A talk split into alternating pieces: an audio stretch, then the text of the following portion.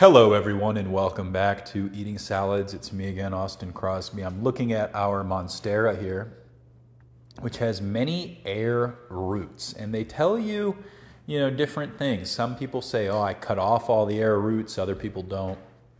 Some people redirect the air roots down into the pot so that they might become regular roots, I suppose. But I don't know, man. I don't really care. Mass is mass. Plant matter is plant matter. Unless it's poisonous, I suppose. Man, I have some chocolate chip cookie residue in my teeth because Casey made chocolate chip cookies, which were very good. We also had a salad she made just now with black beans and Parmesan on it. What can I talk about? Well, story of my life. I actually do have something to talk about. It just took me a couple seconds and picking my teeth to remember what it was. I had to, I had to, what's the word for that? Delay.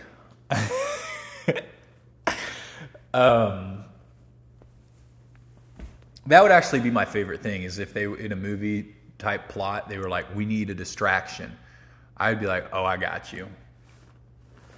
I got you with the distraction. No, I want to talk about what we watched last night. My mom was pretty incessant. I actually need to send her like a pointed message, because she was like, oh, you know what you guys would like? It's called Blue Zones. And of course, it's not called Blue Zones. It's called Living to 100 Blue Zones.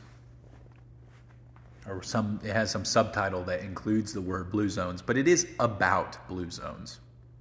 So she was almost right. She was right in that mom kind of way where a minimum wage employee would never be able to figure it out. You know what I mean? That's classist. I'm sorry. If you're listening to this and you're minimum wage, I take that back. But if you're listening to this and you make a living wage, you know what I mean. You know what I mean.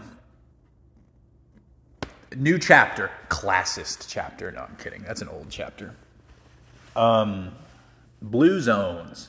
You've heard about it. Places on the map where there are large groupings of centurions.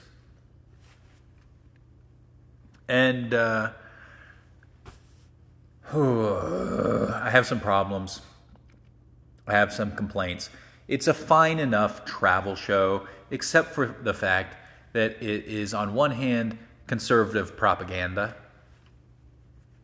because it is obviously grandizing ancient people. And on the other hand, I don't know, man. There's just a lot with it, so we gotta dive right in and unpack this thing.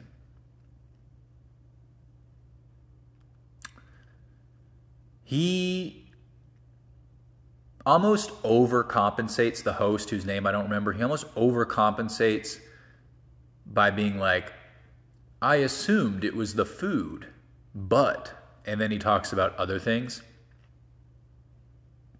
And those other things at all these places. He'll go to like Sardinia, Okinawa. Oh, God, where was the one? Costa Rica. He goes to an area outside of L.A. where a cult, which he waits a really long time before telling you the reason is that there is a cult. The Seventh Day Adventists. Who, by the way, are a health cult. They're a health cult. So like, oh, okay, shocker. And I guess the relevance and why I bring this up, okay? Selection bias. If you are talking about geographic regions when you're mentioning blue zones, and that is a way to draw a circle around something. I get it. But It's problematic. It would be almost as problematic as if you were to say, oh, it's about race. You know what I mean? To me, it is totally about genes. Your ability to live to 100 is 100% there or not there based on your genes. If it's there and you're healthy, you can realize that potential. I think it's pretty much as simple as that. Now, what does healthy mean? That's what the rest of this show is about. None of the people who lived to 100 did not have genes to live to 100. You know what I mean? So in that, there is a legitimacy in looking at places geographically, because some of the places were, most of them even, isolated. So you could understand, oh, they had good genes and they were isolated, so it's a blue zone. Well, and then they get into the cult in Los Angeles. And of course, those people have all sorts of genes, but there are a lot of them and they're healthy. And they are also clustered geographically in this town. So what's up with that, right? And then you realize, oh, because it's a health cult. So anyone with good genes would see them flourish under the conditions of this religion, which is obsessed with health. Okay. But they make all these points about like community. Sardinia, they're all like, oh, look, the old people stay at home with their families. You know, Okinawa, they're like, look, the old people play drums together, that kind of thing. The one legitimate, you know, of course the diet is huge, dude. Diet is the most important aspect of being healthy in my mind. In reality, let's even say. Other than your genes, right? Here's the thing. If you're born with like a terrible, never mind, I'm not even going to get into it. Anyway. Literally never mind what I was about to say.